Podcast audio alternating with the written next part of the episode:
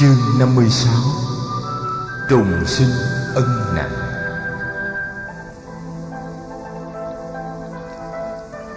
Thỉnh thoảng Phật hoặc các vị đệ tử lớn của người lại tới thăm và nói pháp thoại tại ni viện. Mỗi tháng một lần các vị nữ các sĩ cũng được tới nghe pháp ở tu viện Kỳ Viên hoặc ở giảng đường Lộc Mẫu. Năm nay, theo lời yêu cầu của Đại Đức Xá Lợi Phất, Phật cho kéo dài mùa an cư thêm một tháng. Lễ tự tứ sẽ được cử hành vào ngày trăng tròn tháng Cát Ti Ca, thay vì vào ngày trăng tròn tháng Asayucha như những năm khác. Ý của Đại Đức Xá Lợi Phất là nếu Phật kéo dài mùa an cư thêm một tháng, thì các vị khất sĩ và nữ khất sĩ đang an cư tại các trung tâm tu học khác trong nước và ở các nước lân cận, sau khi làm lễ tự tứ cuối ba tháng an cư của họ, có thể tìm về xá vệ để được gặp Phật. Tin Phật sẽ kéo dài mùa an cư năm nay thêm một tháng đã được truyền đi các nơi rất mau chóng. Vì vậy, sau lễ tự tứ, các thầy và các ni cô từ các địa phương lục tục tìm về thăm Phật rất đông. Các vị thí chủ lớn như Tu Đạt Đa, Visakha và Mạc Lợi đã tìm mọi cách để cung cấp phương tiện cư trú và thực phẩm cho cả ngàn vị khách tăng từ các nơi dồn đến. Vào cuối tháng Kartika, số lượng các vị khất sĩ và nữ khất sĩ tại thủ đô Xá Vệ đã lên tới ba ngàn vị. Thấm thoát mà ngày trăng tròn tháng Kartika đã đến, hoa sen trắng nở rộ khắp nơi. Đó là một thứ sen trắng thường hay nở rộ vào tiết này, nên ngày trăng tròn tháng Katika cũng được gọi là ngày hoa sen trắng. Đêm ấy, trăng sáng dằn vặt, Phật ngồi ngoài trời, có cả ba ngàn vị đệ tử xuất gia. Hương sen từ hồ bay lên thoang thoảng, mấy ngàn vị khất sĩ ngồi bao quanh Phật im lặng. Phật đưa mắt nhìn đại chúng, rồi người mở lời khen ngợi. Người nói người rất bằng lòng thấy được thực chất của sự tu học nơi các vị khất sĩ và nữ khất sĩ. Rồi nhân cơ hội này, người nói kinh quán niệm hơi thở. Đúng ra thì vị khất sĩ nào cũng đã được học về phép quán niệm hơi thở, và Phật đã nhiều lần dạy về pháp môn này. Nhưng đây là lần đầu mà đa số các vị xuất gia có mặt được nghe Phật giảng dạy trực tiếp về phép tu quán niệm hơi thở. Đây cũng là lần đầu Phật tổng hợp những điều đã từng dạy về pháp môn này và đúc kết lại trong một bài giảng. Biết trước rằng kinh này sẽ phải được trùng tuyên để tất cả học thuộc mà hành trì. Đại đức A Nan Đà lắng nghe và ghi nhận tất cả những tiếng và những lời Phật dạy. Có mặt trong buổi tụ họp hôm nay có cả ni sư Gia Du Đà La, mẹ của Đại đức La Hầu La và ni sư Tôn Đà Lợi, cô của Đại đức và là em gái của Phật. Hai vị này đã xuất gia với sự hướng dẫn của ni sư Kiều Đàm Di và trong những năm qua đã tu học tại một ni viện miền ngoại ô phía bắc thành Ca Tỳ La Vệ. Ni viện này cũng đã do ni sư Kiều Đàm Di sáng lập. Sáu tháng sau, khi bà Kiều Đàm Di được xuất gia, Gia Du Đà La đã xin được xuất gia và gia nhập vào ni chúng. Chỉ trong vòng một năm, ni sư Gia Du Đà La đã trở nên một vị phụ tá đắc lực cho ni sư Kiều Đàm Di. Từ những năm Phật bắt đầu an cư tại tu viện cấp cô độc, ni chúng đã tổ chức an cư ở thủ đô Xá Vệ để được thừa hưởng sự giáo huấn của Phật và các vị đại đệ tử. Hoàng hậu Mạc Lợi và nữ cư sĩ Visakha đã tận lực ủng hộ ni chúng trong việc thành lập tu viện cho phái nữ. Hai năm đầu, ni chúng được phép sử dụng vườn thượng uyển để làm trung tâm an cư. Đến năm thứ ba, họ mới lập được tu viện riêng biệt. Biết mình tuổi đã cao, Ni sư Kiều Đàm Di nỗ lực đào luyện những vị lãnh đạo ni chúng trong giới những vị ni sư trẻ tuổi. Ni sư Gia Du Đà La là một trong những vị lãnh đạo ni chúng xuất sắc. Cùng xuất gia một lượt với bà, còn có các ni sư Sela, Vimala, Soma, Mutta và Nandettara. Tất cả các vị ấy đều có mặt hôm nay tại tu viện Lộc Mẫu. Đại đức La Hầu La đã giới thiệu ni sư Gia Du Đà La và ni sư Tôn Đà Lợi với đại đức Cát Tường. Đại đức Cát Tường rất kính mến hai người này. vì đại đức đã từng được nghe bạn nói nhiều về họ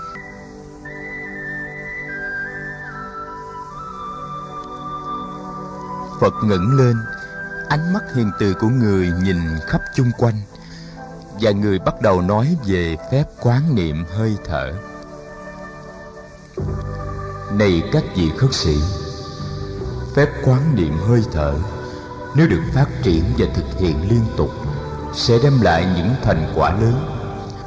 Do quán niệm hơi thở có thể thành tựu phép quán tứ niệm xứ và phép quán thất giác chi tức là bảy yếu tố giác ngộ và đạt tới trí tuệ giải thoát. Hơi thở thứ nhất. Thở vào một hơi dài. Ta biết ta đang thở vào một hơi dài. Thở ra một hơi dài. Ta biết ta đang thở ra một hơi dài. Hơi thở thứ hai. Thở vào một hơi ngắn. Ta biết ta đang thở vào một hơi ngắn. Thở ra một hơi ngắn ta biết ta đang thở ra một hơi ngắn. Hai hơi thở này nhằm mục đích cắt ngang những thất niệm và suy tư chẩn dơ vô ích. Đồng thời làm phát khởi chánh niệm và tiếp xúc được với sự sống trong giờ phút hiện tại. Thất niệm là sự quên lãng, là sự vắng mặt của chánh niệm. Hơi thở có ý thức đưa ta trở về với ta và với sự sống hơi thở thứ ba. Ta đang thở vào và có ý thức về toàn thân ta. Ta đang thở ra và có ý thức về toàn thân ta. Hơi thở này là để quán niệm về thân thể và để tiếp xúc với thân thể của chính mình. Ý thức về thân thể như một tổng thể và ý thức về các bộ phận trong cơ thể để thấy được những màu nhiệm về sự có mặt và về quá trình sinh diệt của thân thể. Hơi thở thứ tư, ta đang thở vào và làm cho toàn thân ta an tịnh. Ta đang thở ra và làm cho toàn thân ta an tịnh. Hơi thở này là để thực hiện sự an tịnh trong cơ thể và cũng là để đạt tới trạng thái thân tâm nhất như, trong đó thân tâm và hơi thở trở nên một hợp thể màu nhiệm. Hơi thở thứ năm, ta đang thở vào và cảm thấy mừng vui. Ta đang thở ra và cảm thấy mừng vui. Hơi thở thứ sáu, ta đang thở vào và cảm thấy an lạc. Ta đang thở ra và cảm thấy an lạc. Với hai hơi thở này hành giả đi sang lãnh vực cảm thọ. Hai hơi thở này tạo ra sự an lạc cho thân tâm để nuôi dưỡng thân tâm. Nhờ chấm dứt vọng tưởng và quên lãng, hành giả trở về với bản thân, tỉnh thức trong giây phút hiện tại. Cho nên, niềm vui mừng và sự an lạc phát sinh. Hành giả cư trú trong sự sống mầu nhiệm và được nếm sự tịnh lạc của chánh niệm nhờ tiếp xúc với sự sống màu nhiệm, hành giả biến những cảm thọ không khổ, không vui, gọi là xả thọ, thành những lạc thọ. Hai hơi thở này đem tới những lạc thọ ấy.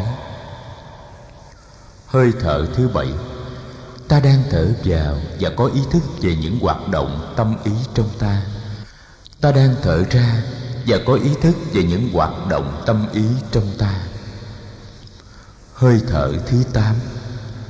Ta đang thở vào và làm cho những hoạt động tâm ý trong ta an tịnh. Ta đang thở ra và làm cho những hoạt động tâm ý trong ta an tịnh.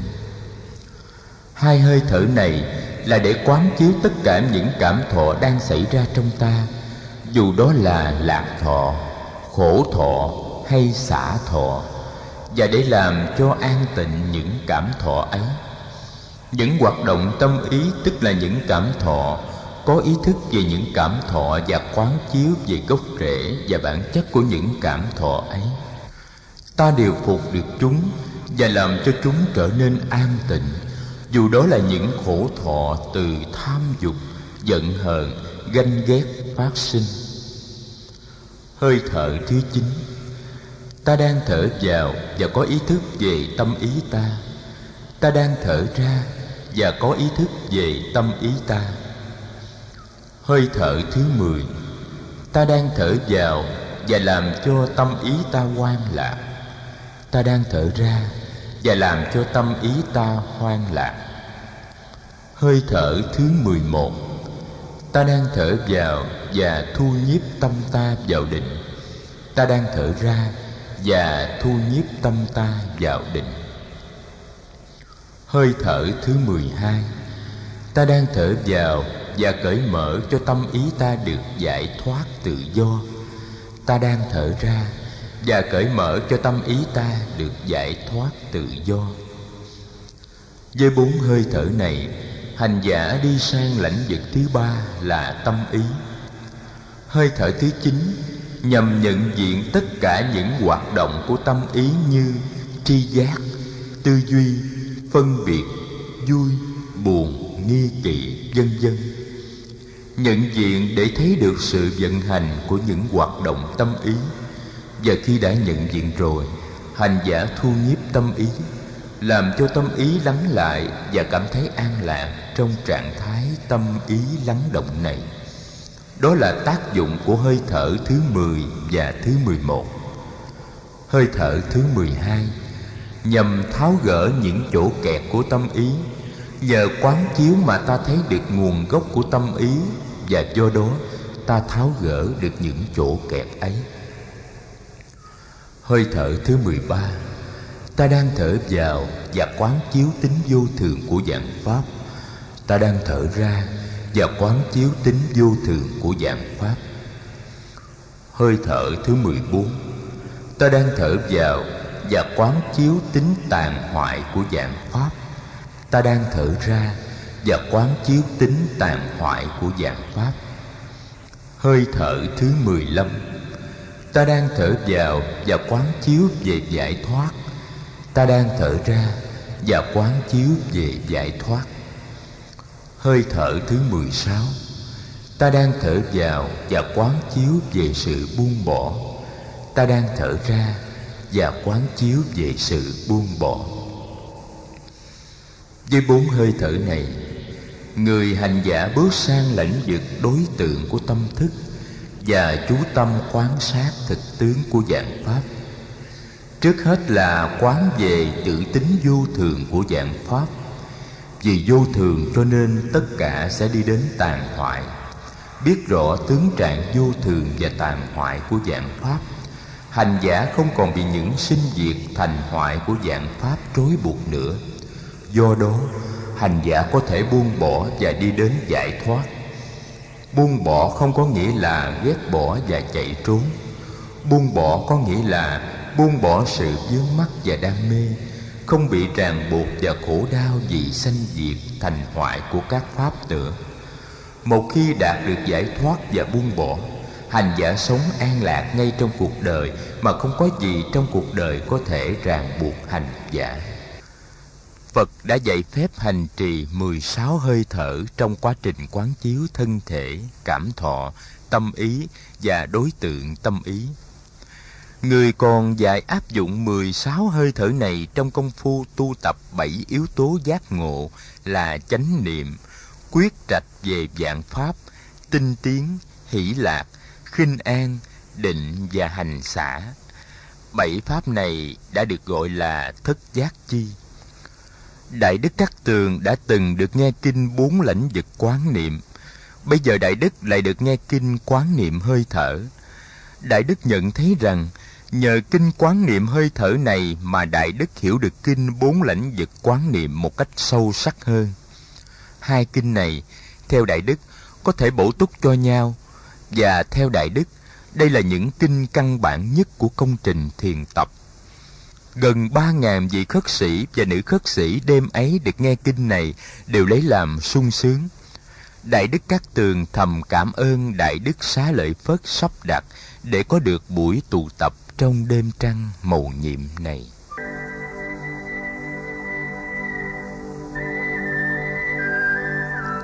một hôm đại đức ahimsaka đi khất thực về tới tu viện.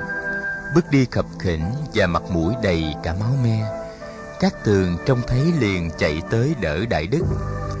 Đại Đức Ahimsaka nhờ thầy đưa vào ý kiến Phật. Hôm nay, trong khi đi khất thực ở thành phố Đại Đức bị một nhóm người nhận ra Đại Đức chính là Ương Quật Ma ngày xưa. Họ đã đến dây quanh và tấn công Đại Đức. Ahimsaka chắp hai tay thành búp sen tuyệt đối không chống trả để cho họ tha hồ đánh đập. Nhóm người ấy đã đánh Đại Đức trẹo cả chân và học cả máu miệng và mũi. Thấy Ahimsaka trong tình huống ấy, Phật liền đi ngay ra đỡ thầy. Người bảo Ananda đi lấy một chậu nước và một chiếc khăn mặt để người lau máu cho thầy. Và người bảo các tường đi hái lá dâu để dịch vào những vết thương trên cơ thể thầy. Đại Đức Ahimsaka không hề rên rỉ, dù thầy rất đau. Phật nói, Hãy cố gắng chịu đựng đi Ahimsaka. Những đau khổ hôm nay có thể rửa sạch được những đau khổ của ngày qua. Chịu đựng khổ đau trong tình thương và trong tỉnh thức là một thứ tịnh thủy màu nhiệm, có thể xóa bỏ tất cả oán thù trong muôn kiếp.